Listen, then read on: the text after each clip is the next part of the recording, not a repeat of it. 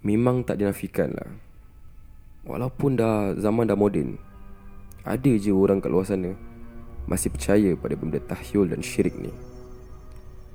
Diorang sanggup ketepikan agama Ketepikan Allah ta'ala Just untuk dapatkan Benda-benda yang diorang dah hajat Benda-benda yang diorang nak. Ha, Tapi ni serius. Kalau kau dah biasa sangat minta tolong Dekat makhluk-makhluk ni Memang confirm lah makhluk ni akan Kasih apa kau nak. Kira macam Kau minta tolong daripada Dia akan bagi Dia akan bagi Dia akan bagi. Bila kau dah biasa sangat mendapat Dari situlah Kau akan rasa tak cukup. Perasaan tamak tu Akan muncul. Bila kau dah tamak Hidup kau habis Kokak. Orang yang tamak ni Diorang akan sanggup Membuat apa saja Untuk dapatkan benda yang mereka nak dengan secepat mungkin. Dan dari situlah Diorang akan start belajar benda-benda meripik ni kan. Diorang akan start belajar benda syirik ni. Just untuk dapatkan benda yang diorang nak. Actually benda ni senang lah, simple je. Diorang actually tak tahu sabar. Sebab diorang tak nak kerja keras Diorang nak benda semua instant, nak cepat. Sebab tu lah diorang buat benda-benda gini. Usaha tak nak, apa tak nak Benda nak depan mata je. Just sial lah. Okay kali ni kita nak bincangkan tentang minyak dagu.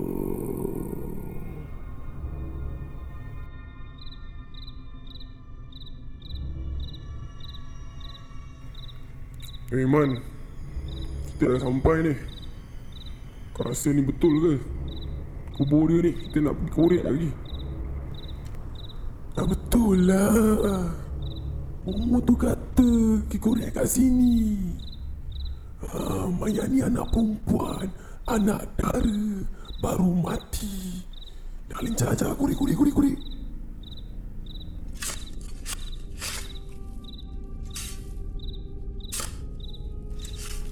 Ah, ini dia yang aku cari-cari. Lepas ni aku akan dapat kau. Eh, Man, Man, Man.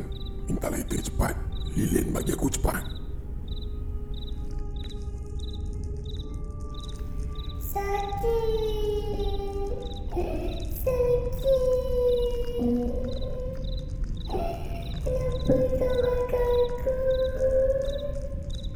Diam kau. Diam. Eh, cepat, cepat, cepat, cepat, cepat, cepat. Gerak Man, gerak Man, gerak Man.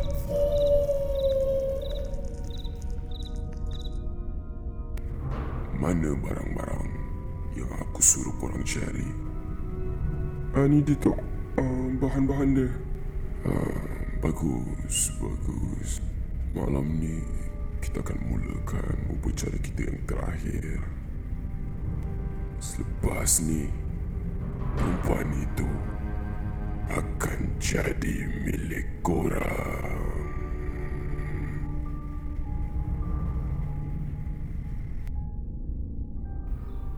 Okay, minyak dagu ni Dia bukan macam minyak biasa-biasa tau Bukan macam minyak gamat Minyak makan Minyak petrol Apa Minyak petrol Dia minyak Yang lain macam sikit lah. Dan minyak dagu ni Daripada sumber-sumber aku lah. Dah lama dah ada. 100 tahun dulu dah ada. Minyak ni dihasilkan daripada penyembahan roh setan dan iblis. Benda-benda kurafat lah senang cakap. Dan minyak dagu ni eh Kira yang minyak dagu yang first generation minyak dagu Dihasilkan oleh Buddha-Buddha tau. Kira Sami Buddha lah Ada orang yang buat yang first generation minyak, minyak dagu Dekat Thailand. Ha, Kira yang first gen lah Tak tahu siapa buat second gen, third gen. Kira dah macam iPhone lah kan. Tak boleh cakap siul sekali Diorang buat minyak dagu pro. Kira aku nak buat lawak lah. Tak ada Aku seorang-seorang ni Ada sikit Sikit col sikit lah Kat bilik ni. Ada sikit meremang sikit lah. Okay Sekarang korang akan dengar uh, Ada ustaz ni Ustaz Ustaz Ahmad Dusuki Okay Dia akan terangkan In depth lah Apa ni minyak dagu Dengarkan minyak dagu ni kan. Nak dapat minyak dagu tu nak kena dapatkan perempuan yang kena bunuh. Kemudian kalau dapat lagi perempuan bunuh anak tunggal. Kemudian dia sampai peringkat dia gali. Gali kubur tu malam pertama tu gali dah. Sandar je jenazah tu dekat kubur tu. Bila dia baca-baca mentera tertentu, kemudian dia letak dengan api kat bawah dagu ni kan. Dia dia letak bawah dagu ni sendiri. Minyak dagu tu. Kemudian mayat tu, jenazah tu terbuka, terbuka tangan. Buka tangan peluk dia, peluk dia. Dia tak boleh lari. Dia tak boleh lari. Kalau lari tak menjadi minyak dagu ni. Anak sebut sampai tahap demikian. Kemudian diberitahunya, anak diberitahunya, uh, mayat ni sendirinya, mayat ni sendiri dia akan dia akan dia akan tanya apa engkau nak disebut. Apa engkau nak? Dia sampai tahap demikianlah yang dia buat. Tuan-tuan jangan buat, ni jangan buat. Tapi tapi anak nak sebutnya bagaimana orang kita jadi sesat. Proses tu bukan sampai situ saja. Lepas korang dah dapatkan minyak tu, eh korang pula bila bila diorang dah dapatkan minyak tu, diorang nak kena simpan minyak tu berpuluh tahun tau. Perak minyak tu. Bukan lepas kau dah bakar dekat depan dagu tu, kau terus boleh pakai. Tak boleh. Benda tak jadi. So kau kena simpan dulu. Dan orang yang boleh memiliki minyak dagu ni, hati dia kena kuat, berani dan tekad. So kalau korang-korang kat sana tu yang terfikir-fikir nak minyak dagu kan Kalau korang ni tak kuat Tak berani Tak tekad Korang pakai minyak zaitun sudah Macam biasa minyak ni ada depan penunggu Ada depan jin yang ada dalam minyak tu So kalau korang Asal aku suka cakap korang eh Macam korang pula ada minyak ni So yang orang-orang yang ada minyak ni Diorang nak kena kasih makan minyak tu ha, Makanan minyak dagu tu apa? darah tuannya. Tok, saya datang sini ada hajat. Saya nak jatuhkan bisnes kawan saya. Dia dah pergi jauh tu. Saya tak boleh berdiam diri tu. Dia mesti nak kena jatuh. Kau mampu ke? Ha? Kau mampu ke nak jaga minyak dagu ni? Kau silap sikit je.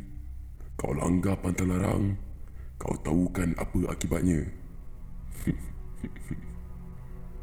Kau tengok. Orang kalau nak milih apa nak benda ni sanggup sia cakap kau. Aku baca benda ni aku boleh sort sendiri. Salah satunya dia orang nak balas dendam. Dia orang bercinta kena reject. Oh, terus dah pelet lah minyak dagu tu. Nak porak perandakan apa-apalah benda kira benda jahat lah. Okay, audio next ni Ustaz Muhammad Khairil akan terangkan lah macam mana pemilik minyak dagu ni dia kenakan mangsa-mangsa dia. Sebenarnya kalau memang minyak dagu yang power tak payah calit-calit. Uh-uh. Daripada jauh kita je. Kita pegang je dalam poket tu, simpan uh-huh. dalam poket di mana-mana. Ha, lepas tu kita tujukan siapa orang yang kita nak. Kita niatkan saja oh, soalan begitu. Ah. Itu yang power betul lah. Yeah. Ha, kalau yang tak berapa power ni, ha, memang kena calik lah. Ini pula efek-efek kalau terkena minyak dagu. Bila orang yang disasarkan, kita istilahkan sebagai mangsa lah. Jadi bila mangsa ni, bila dah kena tu jadi tak keruan lah. Eh, tak keruan. Ada antaranya yang tak boleh tak boleh bekerja. Ada yang dah tak lalu makan, hidup tak terurus. Ya. Dia gaya pemikiran ni kita lihat nampak macam tidak waras.